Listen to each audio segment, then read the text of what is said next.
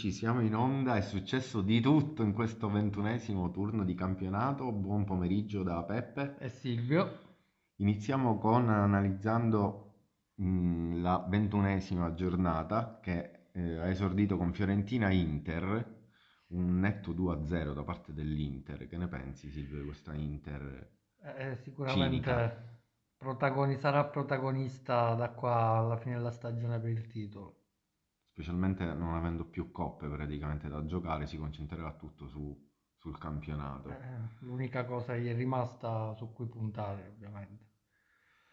Questo eh, venerdì, il sabato eh, abbiamo avuto Sassuolo-Spezia, un risultato veramente sorprendente, considerato che lo Spezia aveva segnato un gol su calcio piazzato eh, in, nelle ultime cinque partite e eh, con il Sassuolo con la mancanza di Zola, di Inzola comunque non aveva un attacco molto forte e ha trovato due gol sempre sul calcio piazzato entrambi, uno con Erlich e l'altro con Giasi su eh, sponda di Ismaili se non, se non erro. E vedo il Sassuolo un pochino in crisi. Mm, sì, nelle no. ultime quattro eh, partite, eh, due pareggi e due sconfitte, eh, con la Lazio che ci può stare, eh, appunto con lo Spezia e poi ha pareggiato all'ultimo minuto a Cagliari. Con un Cagliari che eh, ultimamente è in crisi diciamo da più di un mese, che sono 14 risultati praticamente senza vittorie. E con il Parma che comunque anche il Parma non, non naviga in buone acque. Anzi, tutt'altro. Poi altro risultato sorprendente, eh, soprattutto per come è arrivato. L'Atalanta in vantaggio di tre gol con il Toro si fa rimontare all'ultimo minuto. Eh, il Torino eh, sta diventando una sua caratteristica questa del pareggi rimonte, eh, perché ne ha fatti appunto quando c'è Nicola ne ha fatti tre, tutti nei minuti finali. Ha pareggiato con, eh, con la Fiorentina, eh, col Benevento al 93esimo che ha segnato Zazza. E adesso di nuovo praticamente nei minuti finali con esatto. Esatto, una costante. Era la quasi. squadra più rimontata del campionato, adesso ah, nelle in... ultime tre. Ha invertito il trend, sì. Poi c'è stato il big match tra Juventus e Roma, anche qui la Roma non è riuscita a concretizzare le occasioni che ha creato, mentre la Juventus di Pirlo è in netta ripresa. Eh, non subisce gol da tre partite, se non sbaglio. Sì, Scesni uh, viene, proviene da tre clean sheet. Eh, devo dire che la Juventus eh, un po' eh, la vedo trasformata rispetto all'inizio del campionato, mentre prima non aveva quella costanza magari durante eh, l'arco di 5-6 partite, adesso sta trovando continuità secondo me. È in crescita, sta... il gioco di Pirlo sta entrando dentro i giocatori. E sembra che, che, che, sia proprio in crescita, sembra che sia così. Secondo me eh, ha inciso anche molto il, cambio che ha fatto a centrocampo inserendo McKenny praticamente fisso, perché è un giocatore molto dinamico che riesce a fare sia la fase offensiva che difensiva, si inserisce bene e, e secondo me ha tolto lentezza alla manovra con McKenny. Quando giocava con Arthur e Bentacur, secondo me entrambi un po' rallentavano perché sono un po' eh, registi entrambi, un po' che magari gli piace portare palla, mentre McKenny è uno più, più dinamico. Più gioca più in verticale rispetto eh. a loro che giocano molto in orizzontale. Un po'. Sì. Altro risultato ormai non tanto sorprendente, anzi veramente dobbiamo dire, perché il Genoa ha battuto il Napoli in piena crisi. Il Genoa trasformato il Genoa da Ballardini tra l'altro Perin praticamente non prende più gol da un bel paio di partite, ne ha preso eh, uno da Politano ma nei minuti praticamente quasi conclusivi. E, eh, questo Napoli... 0-0 con l'Atalanta, ha vinto col Cagliari, ha vinto 3-0 in trasferta a Crotone. Il Napoli veramente incostante, vince una partita 6-0 con la Fiorentina, poi perde in casa con lo Spezia. Eh, ha perso col Verona.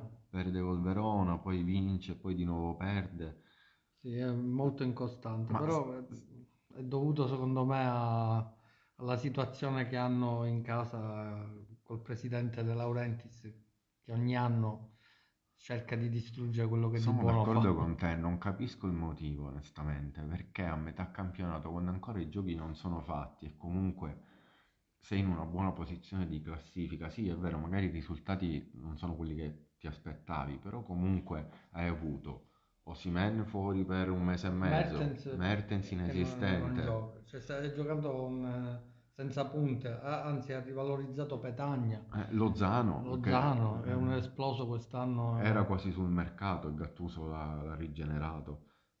sì, Da eh, metterci pure il Covid di Ruiz, eh, i terzini che comunque non ha rinforzato perché Mario Rui e Isai secondo me non sono proprio all'altezza da una squadra di vertice o che può fare la Champions League. Di Eh, Lorenzo non è quello degli anni Lorenzo, passati però neanche sì, neanche, eh, non sta rendendo come ci si aspettava, anche se rimane secondo me un ottimo giocatore. Poi c'è stato invece la domenica alle 12.30 il pareggio tra Benevento e Sampdoria. Sampdoria che va di nuovo a segno con Keita, che avevamo consigliato la scorsa eh, puntata da prendere negli scambi. Quarto gol in 10 partite, di cui 5 da subentrato, quindi molto incisivo in questa Samp. Con Eh, assist con assist di Damsgaard. di Damsgaard che tra l'altro abbiamo preso nei consigli a sorpresa. E nel Benevento ha segnato Caprari, eh, da buon ex, rientrato, non segnava da tanto, prove opache e è riuscito a trovare il gol, questo è un poco Aveva inaspettato. dente avvelenato evidentemente. Udinese-Verona, e qui è successo pure un patatrack, anzi mi volevo ricollegare all'Atalanta-Torino, quello che è successo che inizialmente è stato assegnato il gol a Gosens, poi l'autogol a Sirigu, dopo i calcoli lunedì la Lega Calcio decide di stravolgere di nuovo tutto e quindi Quindi ricordatevi che i vostri risultati non sono mai al sicuro. fino a, fino a quando la Lega non lo stabilisce. Eh, dicevo, anche qui è successo di tutto, ad esempio l'Udinese senza De Paul e con il Tuco Pereira infortunato è riuscito a battere la rivelazione del campionato Verona con un, un gol un po' rocambolesco il primo perché Silvestri praticamente ha preso la palla e l'ha infilata dentro che non era nella traiettoria diciamo della porta il tiro. Sì, l'Udinese Pereira ha giocato il primo tempo e il primo tempo onestamente meritava di vincere, nel secondo un po' meno, ma alla fine si è portato a casa i tre punti con un rinato Deulofeu direi. Eh sì, secondo me Deulofeu è importante, nel momento in cui riesce a mantenere la forma fisica è importante, il problema è che la sua carriera è stata sempre determinata da brutti infortuni, tra l'altro è arrivato dal Watford che era infortunato. Sì, ora sta cominciando a Sì, ingranare, sì. infatti. Milan-Crotone, e avevamo detto ci sono giocatori che da gennaio in poi risorgono, uno di questi è Rebic, Rebic. già gol in gol col- contro il Bologna e doppietta contro il Crotone, e poi il solito ed eterno Ibrahimovic che ha festeggiato non solo il cinquecentesimo gol, ma il cinquecentesimo è un gol. E poi Poi Prima del posticipo, alle 18 c'è stato Parma-Bologna.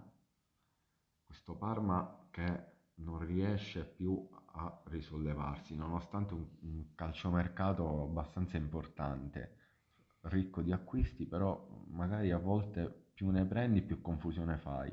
Che ne pensi di questa situazione del Parma? Il Parma ha cambiato allenatore, sta cercando di cambiare questo trend, tra l'altro perde da quattro partite consecutive, quindi Ma eh, ti, ti ma c'è c'è confusione, ti c'è fare una domanda. confusione. D'Aversa ha chiesto rinforzi. Secondo te il Parma, gli acquisti che ha fatto, sono i rinforzi che aveva chiesto D'Aversa? Io per costruire una squadra non vado a Lui ha, prendere 5 punte, vado a prendere un centrocampista, un terzino, dipende dove mi ha manca. preso un centrale che ne aveva già tre, che Sì, era tra Osorio, l'altro un centrale che Perez, quest'anno è stato abbastanza deludente perché eh, da Bologna è Conti. andato a Genova, non ha giocato e Ha preso anche Conti, Conti, che non gioca, quest'anno ha giocato pochissimo. sì. Eh, Tra l'altro credo abbia rosa preso 5 monito 4 e mezzo e credo sia la seconda partita che, che fa e la seconda partita che va sotto il 5 o comunque lì. Sì, diciamo che eh, fa risuscitare anche Barro, Esatto. che li ha colpiti con una doppietta. No, questo Parma effettivamente è molto in confusione, secondo me. Anche in attacco, l'abbiamo già detto l'altra volta, ha un parco attaccanti ampissimo, ma per pochi posti. Eh, questa settimana Pellè non è arrivato a giocare, sicuramente eh, la prossima probabilmente giocherà. Inglese eh, ai box, eh, Gervinho che va a folate, fa due gol e poi non segna per, per altre quattro partite. Insomma, Forse anche di più. eh, Bolo- il Parma non è, non è messo bene in questo momento. Io consiglierei a tutti i possessori di giocatori del Parma di cercare di scambiarli, magari tenere se- sol- soltanto qualcuno, tipo magari Kuczka che è rigorista, Kurtic magari come ottavo slot, eh, però sinceramente non, non non- vedo un buon ritorno, non prevedo La, un la buon ritorno. formazione è sempre, ripeto, sempre un'incognita. Cioè, mh, non ci sono tante certezze, a meno che da ora in poi non troverà la quadra con 11 titolari, giocheranno solo quelli, gli altri, perché ha buttato nella mischia quasi tutti gli acquisti nuovi, Certo, senza Malgam, ma senza... non sono- non si sono visti praticamente. La giornata è terminata con San Ciro Immobile che salva tutti alle ore 21.30, 22 circa della domenica sera. Lazio che anella la, Settima, la settima vittoria di fila con un Cagliari in estrema crisi, però un 1-0 molto risicato, stentato. Sì, eh, ha sofferto la Lazio, non, non- non è stata una partita semplice. Eh, come hai detto tu, come sempre la risolve quasi sempre Immobile. Eh, però la Lazio, eh, dopo sette vittorie di fila, diciamo, mi sento di dire che, che- è rinata è quella post pre-Covid Pre-Covid, sì. dell'anno scorso, che Ma- tra l'altro ha fatto 11 vittorie di fila l'anno scorso, se non sbaglio. Sì, ma secondo te, le prime quattro così, dopo 21 giornate, no? Che siamo quasi più della metà, secondo te, a parte Milan eh, e Inter magari che sono le prime due, stanno avendo una continuità di rendimento durante il campionato impressionante. La Juve ha avuto alti e bassi, la, adesso la Juve si è ricordiamoci che deve recuperare la stabilizzata. partita con Napoli. Tra l'altro, secondo te, terzo, quarto posto? Eh, quelle sono le squadre. In questo momento c'è la Roma e la Lazio sono appaiate a 40 Ecco, punti. ad esempio, tra Eh, Roma e Lazio chi vedi più propensa allora, de- devo dire che eh, al rush finale? la diciamo? Roma, la Roma non mi è dispiaciuta fino a quando c'è stato il discorso Dzeko. Dzeko, sì, perché giocava discretamente, aveva trovato la quadra. Eh, da quell'episodio ho visto un po' di, di confusione. In questo momento dico- ti dico Lazio perché eh, la vedo più completa, più completa e più squadra perché ricordiamoci la Lazio cambia veramente poco Mm, ogni È anno un gruppo è da un molti gruppo anni, sì. che, Allenata che ormai si, con- si si conosce conoscono. quasi a memoria. Ricordiamoci però che in tutto questo la Lazio ora ha gli ottavi di, di Champions League contro il Bayern Monaco, se non sbaglio, Sì. e questo potrebbe influire in campionato. A Questo- meno che magari non, non riesca ad uscire subito all'andata con una brutta prestazione e poi concentrarsi solo magari sul campionato per la sì. qualificazione. Perché il Napoli lo posto. vedo un po', un po' più staccato rispetto a Roma e Lazio. L'Atalanta potrebbe inserirsi se non eh, fa passi falsi come quello di Torino contro il Torino, che sono tre punti, due punti buttati praticamente. Vinci, Sì, vinci considerato 3-0, 3-0 in casa, tra l'altro nei tempo. primi minuti l'hai già hai buttato lo- messi al tappeto. tre punti così. In tutto questo mancava ancora Mele e Atebur. che sono fondamentali. Infatti ha giocato Gli Ruggeri. esterni nell'Atalanta sono degli attaccanti aggiunti praticamente. Allora, diamoci un po' dei voti sui consigli che abbiamo dato questa settimana. In porta abbiamo consigliato, scusate il gioco di parole, Consigli, che purtroppo ha beccato due gol su calcio piazzato veramente inaspettati. Abbiamo preso una buona imbattibilità di Skorupski fuori casa a Parma. Abbiamo steccato Silvestri che ci ha deluso dopo 22 gio- Sfortunato dopo perché 21 sì, giornate. Silvestri stava prendendo un ottimo voto, se non Sì, sbaglio un 7, 7. 7 fino a 8 minuti alla Eh, fine. da, da 7 è passato a 2, quindi Sì. siamo stati un po' sfortunati. E poi Gollini che ha Ha salvato la ha prestazione salvato pure la patria. eh, sparando il rigore a Belotti, bene o male col più Sì. 3, meno 3. Io, io darei un 6 a questi consigli. Ok, quindi come portieri la sufficienza l'abbiamo trovata diciamo in maniera risicata. Potevamo essere un po' più fortunati, però va bene così. Come difensori siamo andati su Tomiyasu, che è ormai una certezza di questo fantacalcio. Ha preso Il un pupillo di altro, Michele sì, tra le altre cose, il suo pupillo. Infatti ogni volta penso a lui.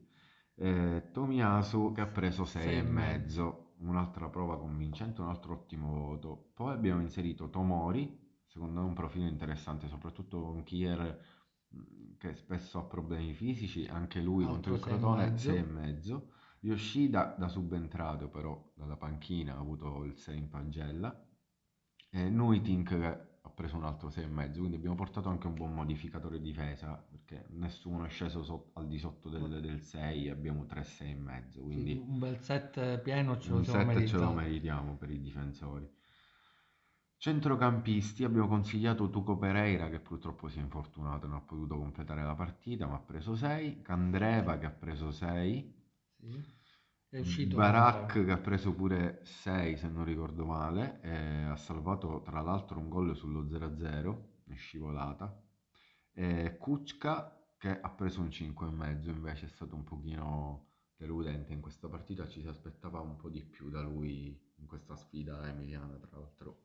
Io, io qua per i centrocampisti darei Però due voti. nei- Darei due voti. Un eh, voto ai, ai centrocampisti consigliati consigliati e e un alle sorprese, sorprese. ok. Perché qua mh, per i consigliati darei un 6 abbastanza Ristretto, facciamo un 6 ristretto. un 6 meno, si meno, sì. poteva fare di Si più, però considerato che comunque andiamo a prendere sempre nomi particolari e mai scontati, ci sta. Però nelle sorprese abbiamo preso un bel Damsgaard, Sì, che si è preso 7 consigliatissimo da subentrato assist. 7 più assist 8, e Zaic che ha preso 7,5. 6, e mezzo più assist, sì. Sette e mezzo, tra l'altro contro il Napoli, non semplice da Che non- pronosticare. Non era facile, non era facile. Poi avevamo Ilic E Stevez che non ha e giocato. Stevez che non ha giocato purtroppo e Ilic che ha preso 6 ma da subentrato ha giocato pochi minuti. Sì, qua un sette e mezzo penso Ok, che, per le sorprese un 7 e meritato. mezzo ce lo meritiamo. Ok, andiamo agli attaccanti e concludiamo poi mh, questa parentesi sul ventunesimo turno e ci proiettiamo sulla ventiduesima giornata.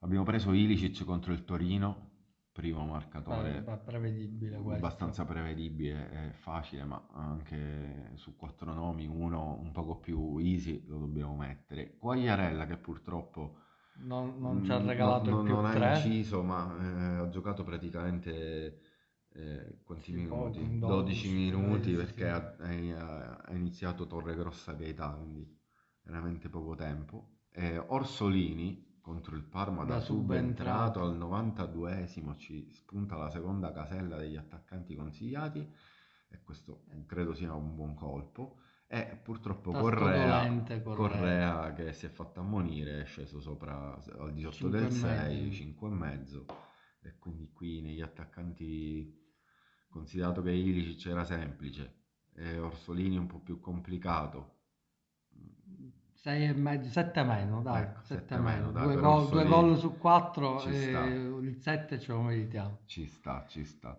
Concludiamo le pagelle e ci proiettiamo sulla ventiduesima giornata che sarà eh, Lunga, molto lunga sarà. perché inizierà, esordirà con venerdì con Bologna-Benevento Eh, si sì. concluderà Con poi il big match. lunedì Hellas Verona-Parma fino alle 20.45 sudare, sudare e soffrire. Mm, Come la vedi questa, questa giornata di campionato? Cosa ti stuzzica come- sia come squadra che come giocatori? Cosa hai visto? C'hai Ma eh, eh, io direi a sorpresa che può sembrare una partita semplice, ma eh, in realtà secondo me non lo è. L'Udinese a Roma può fare bene, anche se senza Pereira è appunto infortunato, però recupera De Paul. Mhm. Però devo dire che l'Udinese eh, ultimamente, soprattutto perché deve centrare la salvezza, la vedo Sono d'accordo, tra bene. l'altro ho notato che la Roma, soprattutto nei- negli scontri diretti con le grandi che non ha vinto nemmeno una, ha sempre fatto la partita e poi ha preso il gol eh, spesso in contropiede o comunque su capovolgimento, magari non un contropiede proprio netto, però ancora la squadra si deve assestare. L'Udinese, che è una squadra molto fisica, che sa difendersi, sa ripartire in Esatto, contropiede, in questo esatto. caso tra De Lufeu che ha ripreso a correre come lui sa, De Paul che De lo può lanciare, e non ha assenze importanti, eh, sì, la vedo anch'io una partita complicata, tra l'altro è domenica alle 12.30, le partite alle 12.30 solitamente, Sono ricche di gol. sì, eh, riservano anche molte sorprese. Poi ce ne sono alcune difficili come eh, l'Inter-Lazio che eh, in Ma questo esempio momento questa rinascita di. Barro, a proposito, visto che iniziamo con Bologna-Benevento venerdì, questa, questa rinascita di Barro secondo te è un fuoco di paglia? Una giornata sì, ha beccato la difesa del Parma e si è sfogato così? O secondo te magari può avere adesso un po' di fiducia in più e... Bisogna, bisogna capire, lo capiremo appunto questa domenica qualcosa, perché eh, dico, le squadre di Inzaghi, Benevento eh, concede sempre qualcosa. Mm. Eh, Mihajlovic comunque la fiducia a Barro eh, gliela sta dando. Anche se diciamo l'ha spostato esterno sinistro e quindi l'ha allontanato dalla porta. Ma eh, può essere che la chiave di, la chiave di eh, volta sia altra- questa. ha ritrovato il gol quando è stato schierato a centravanti, magari contro il Parma. Esatto. Eh, non lo so, non lo so, non, Io non- vedo sempre bene Soriano perché è un giocatore che mh, cuce il gioco offensivo proprio del Vabbè, Bologna. ormai è una sicurezza, ha fatto anche l'assist a Orsolini, Tra l'altro, ragazzi, lui. non scambiatelo perché è comunque uno di rendimento e non è un top, ma ha sempre un ottimo rendimento. Mi sono arrivate molte richieste per scambio Soriano per no, tieniti Soriano.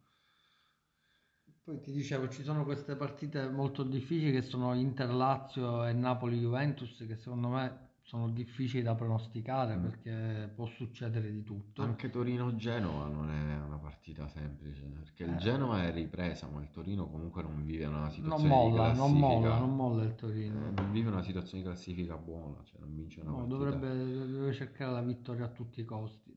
Tra l'altro, ripeto, ha invertito il trend, quindi non è più arrendevole eh, come. È successo Quantomeno quest'anno. mostra più carattere Esatto. rispetto a... Quelle diciamo che hanno secondo me partite un po' più abbordabili sono il Milan sulla carta ovviamente, il Milan contro lo Spezia e l'Atalanta a Cagliari. Ripeto, Cagliari, come dicevi tu, che non vince da 14 partite. Mm.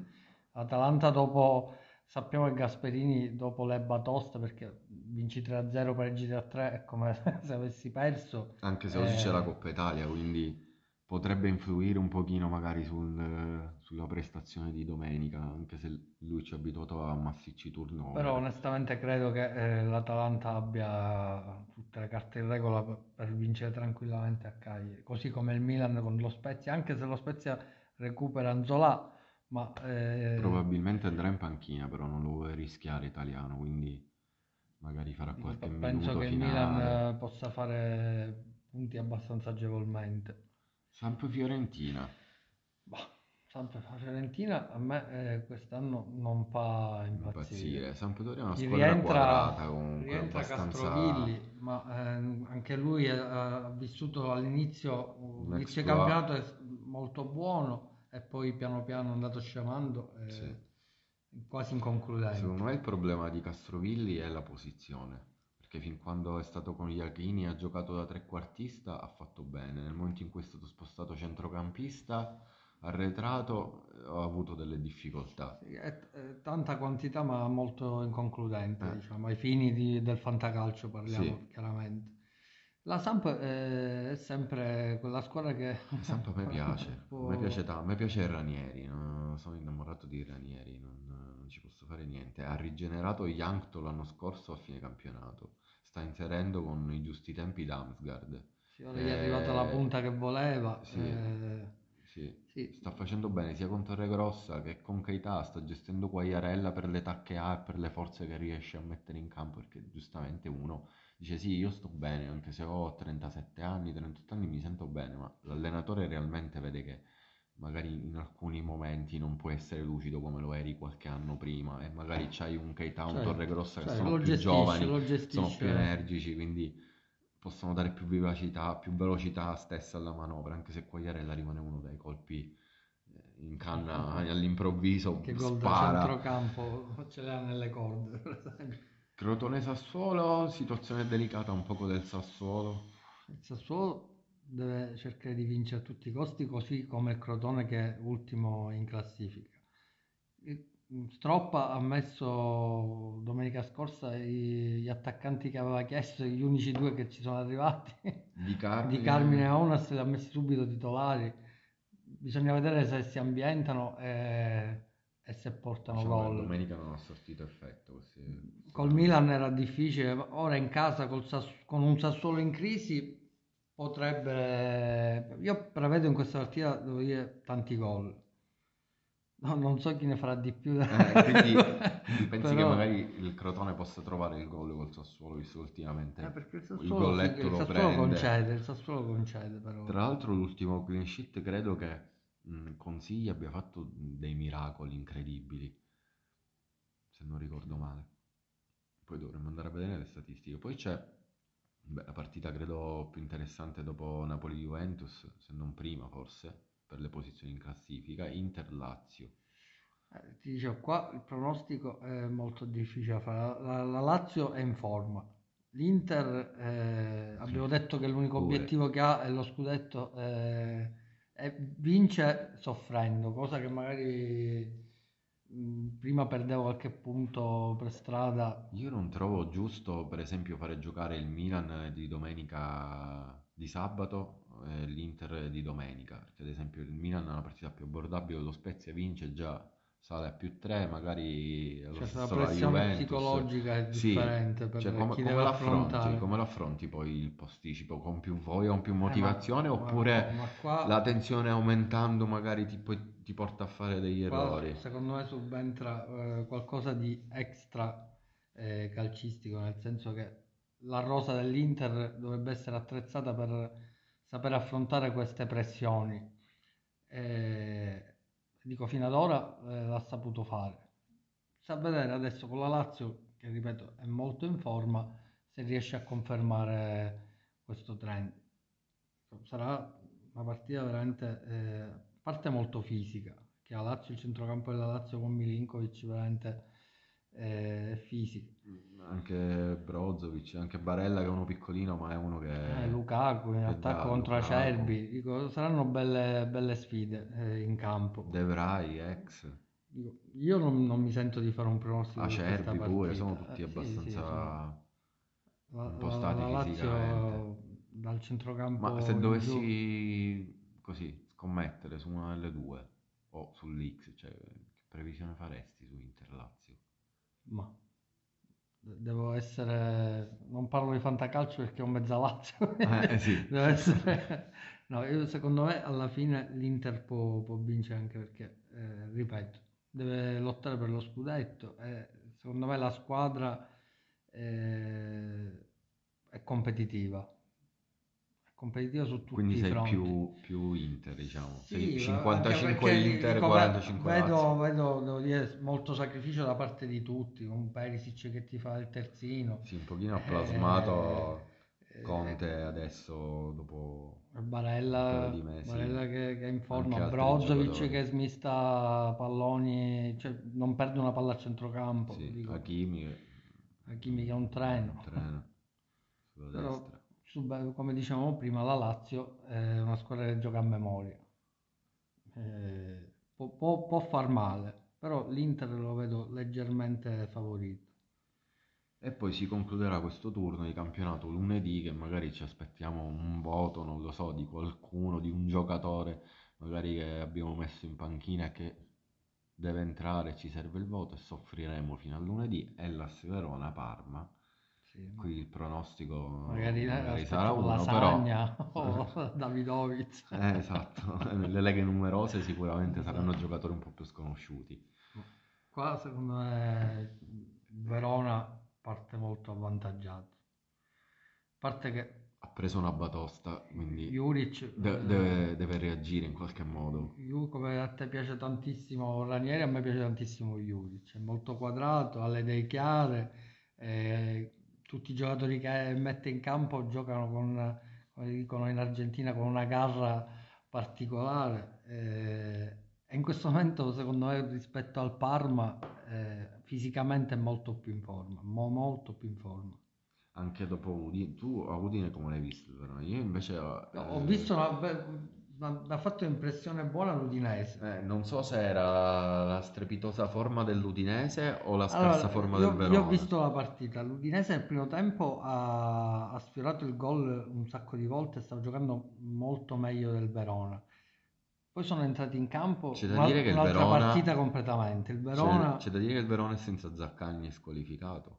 ah, certo, perché E Zaccagni che Juric, Juric ha detto che Lasagna e Kalinic insieme non possono coesistere e non li metterà mai più uno o l'altro. Quindi da capire pure che affiancherà la punta oltre a Barak da trequartista.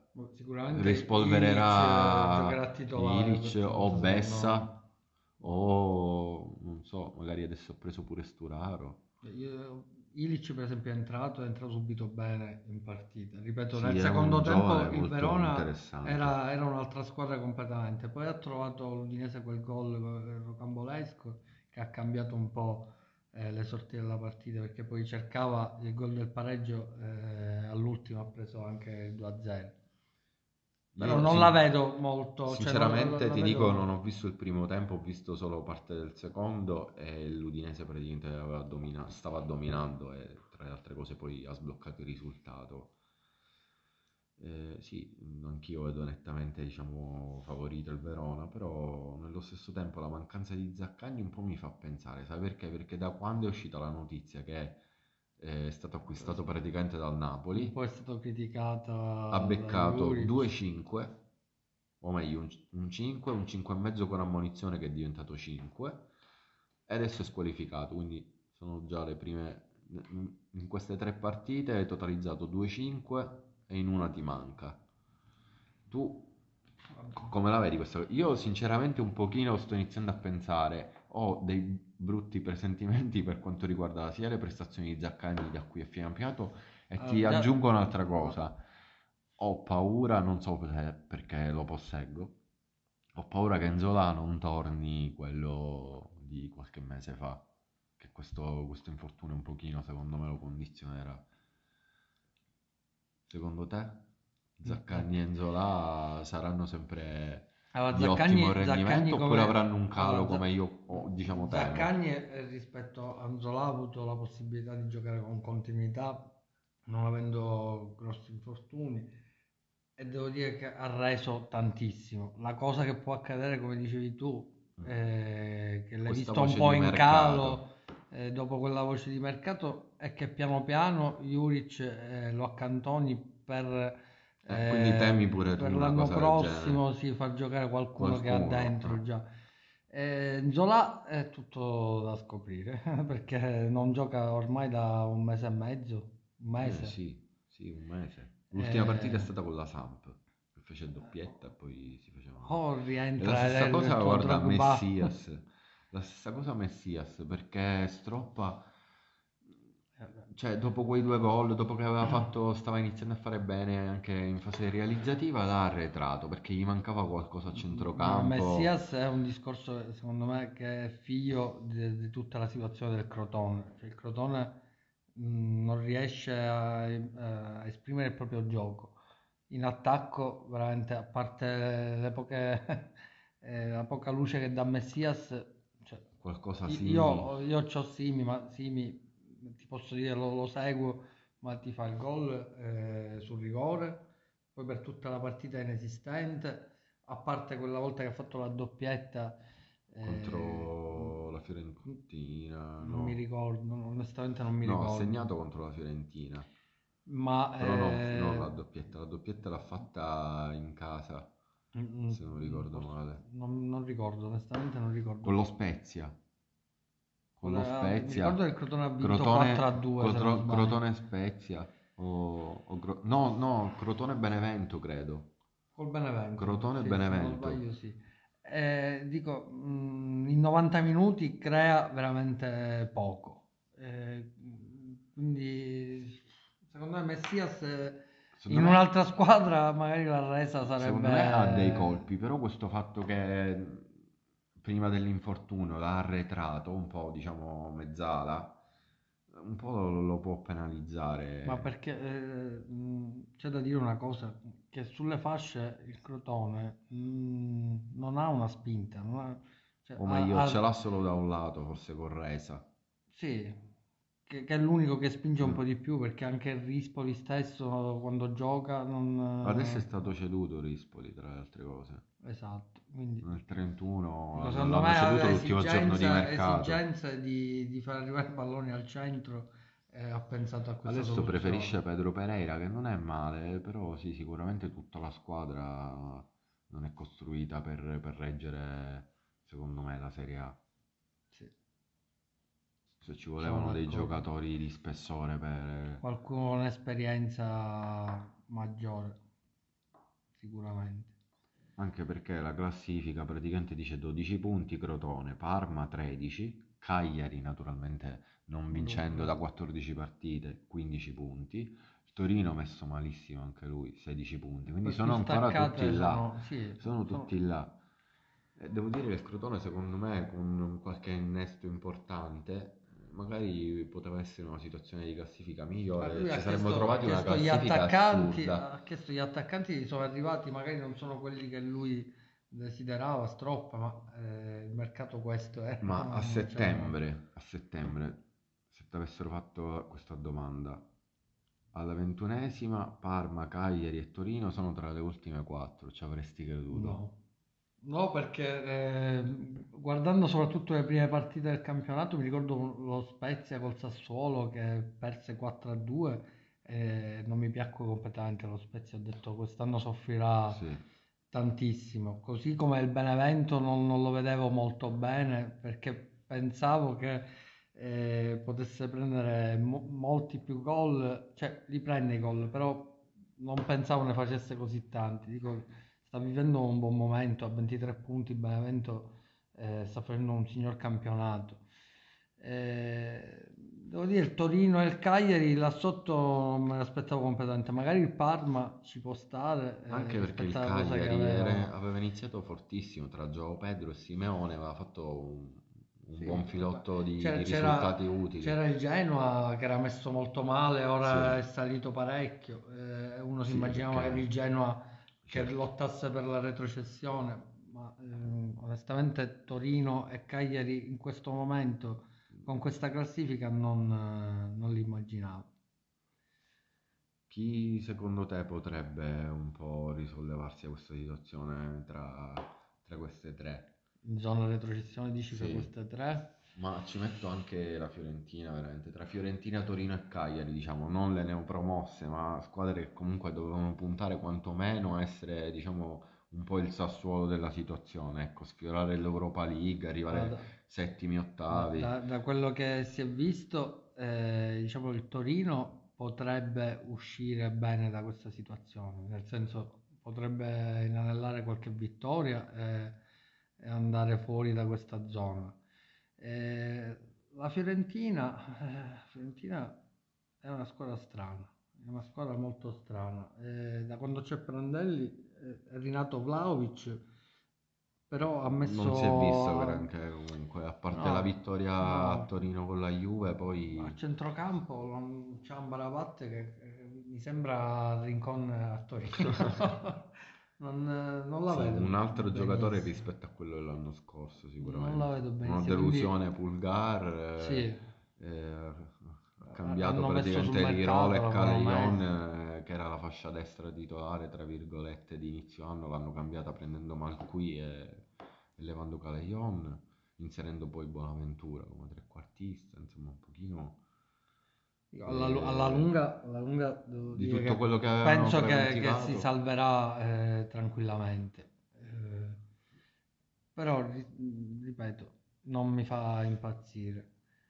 Que- del- tra Parma, Cagliari e Torino, quella che vedo un po' meglio è il Torino, onestamente, ma per il cambio allenatore, perché se guardiamo le rose, il Cagliari, secondo me, ad oggi eh, È una buona rosa. è più forte del Torino, guardando i nomi, eh. Sì.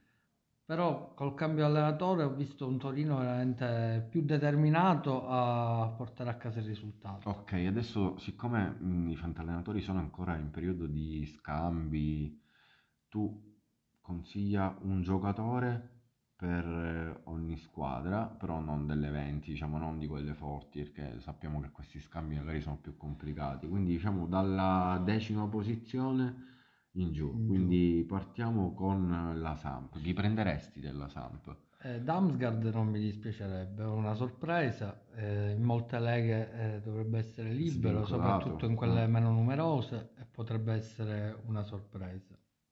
Dell'Udinese? L'Udinese io punterei su Llorente, Mm, secondo me a Udine può fare Può bene. far bene. Del Genoa? Eh, Il Genoa non puoi far dire, devi dire per forza destro. Eh, tra l'altro l'hanno paragonato in Francia, potrebbe essere il nuovo Schillaci, notizia recente. Quindi però eh, segna, quindi consiglierei lui. Se è svincolato, come in molte leghe Sì. poco numerose, penso che sia così. Tredicesima posizione Bologna. Bologna. Bologna. Ma io prenderei Soriano, ma penso che sia difficile che sia Vabbè, svincolato. magari in qualche scambio lo possono, magari eh, che ne so, Diuricic Soriano, Sì, pun- Pessina Soriano. su, su Soriano perché è una sicurezza. Il- la sufficienza la prende quasi sempre. A volte la- anche bonus eh, più già, 3, tra l'altro, uno, sei li- gol ha fatto, fa credo. gol, sì.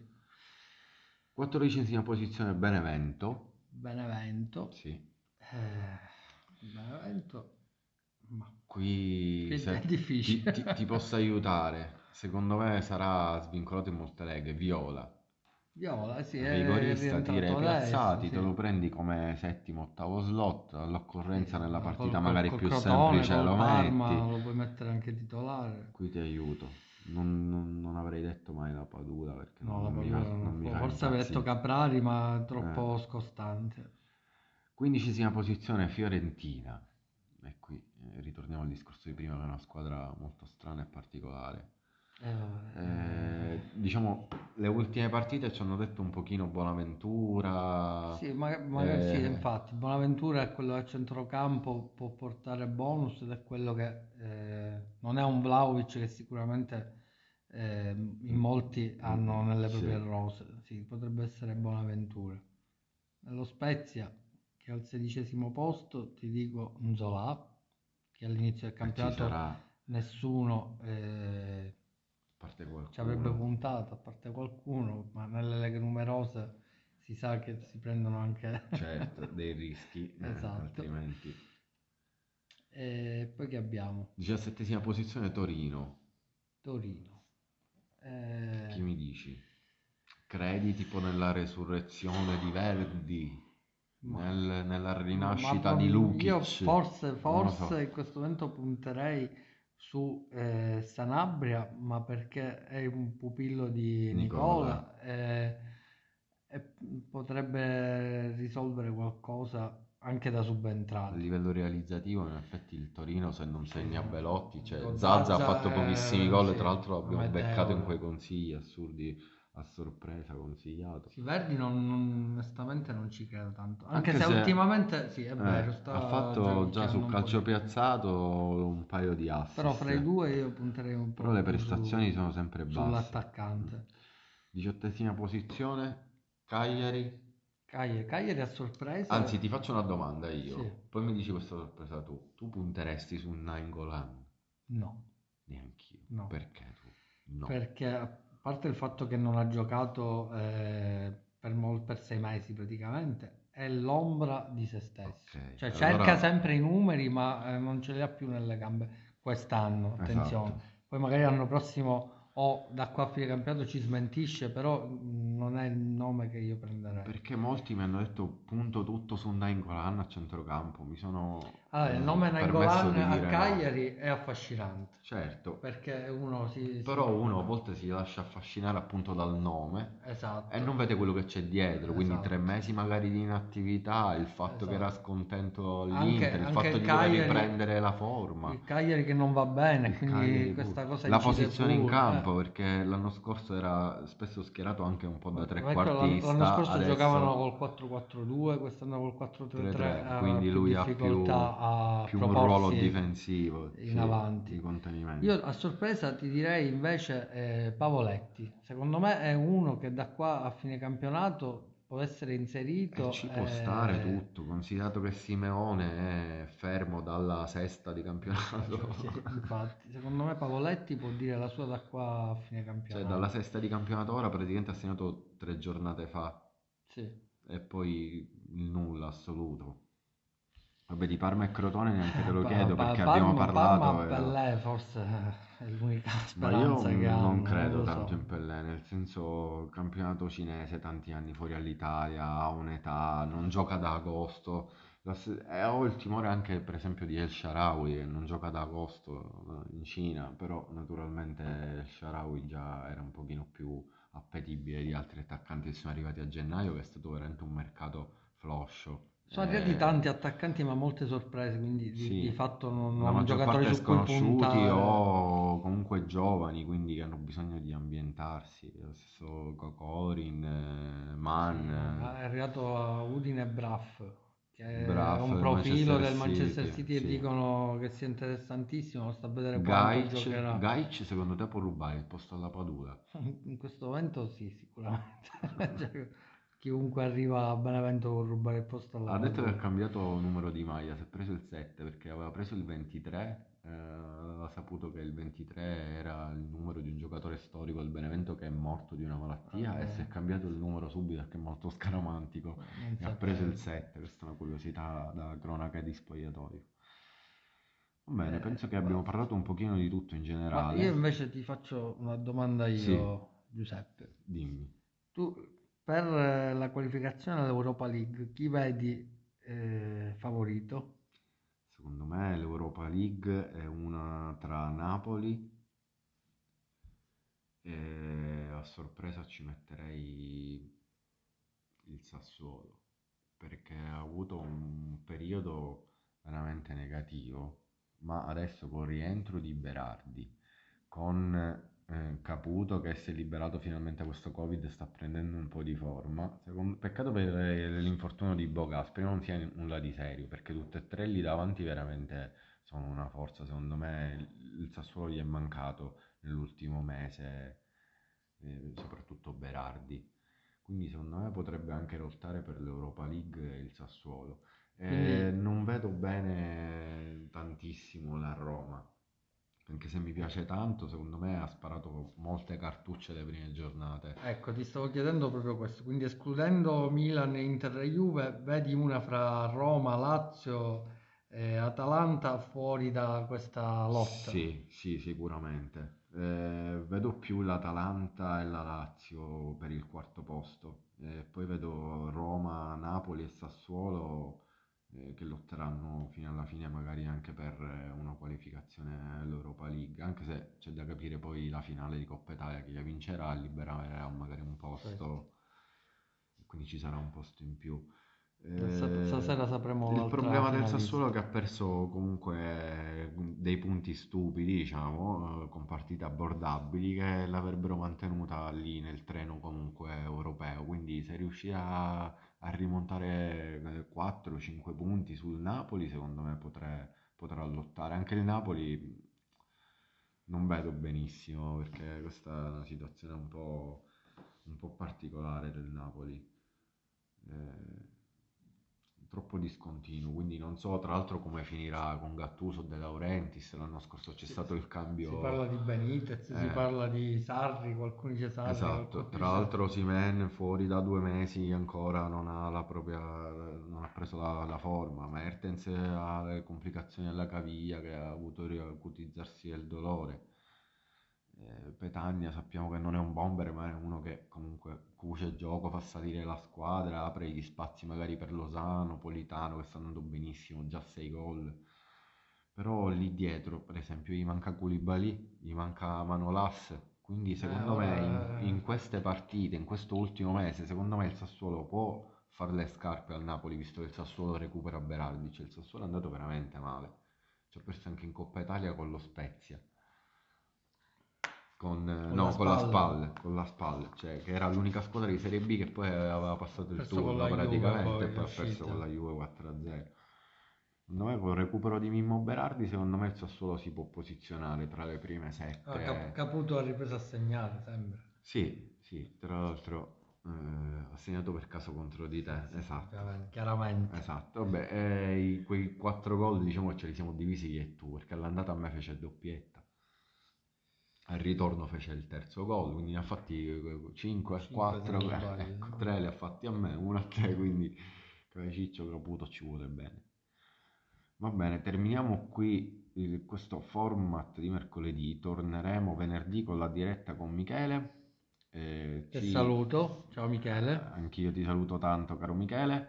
E poi noi invece ci ritroviamo qui eh, di nuovo con la rubrica mercoledì prossimo, sempre per fare il punto sul campionato e per darci dei voti sui consigli dati nei post di Instagram. Un buon pomeriggio da parte di Peppe e Silvio. Una buona serata. Ciao.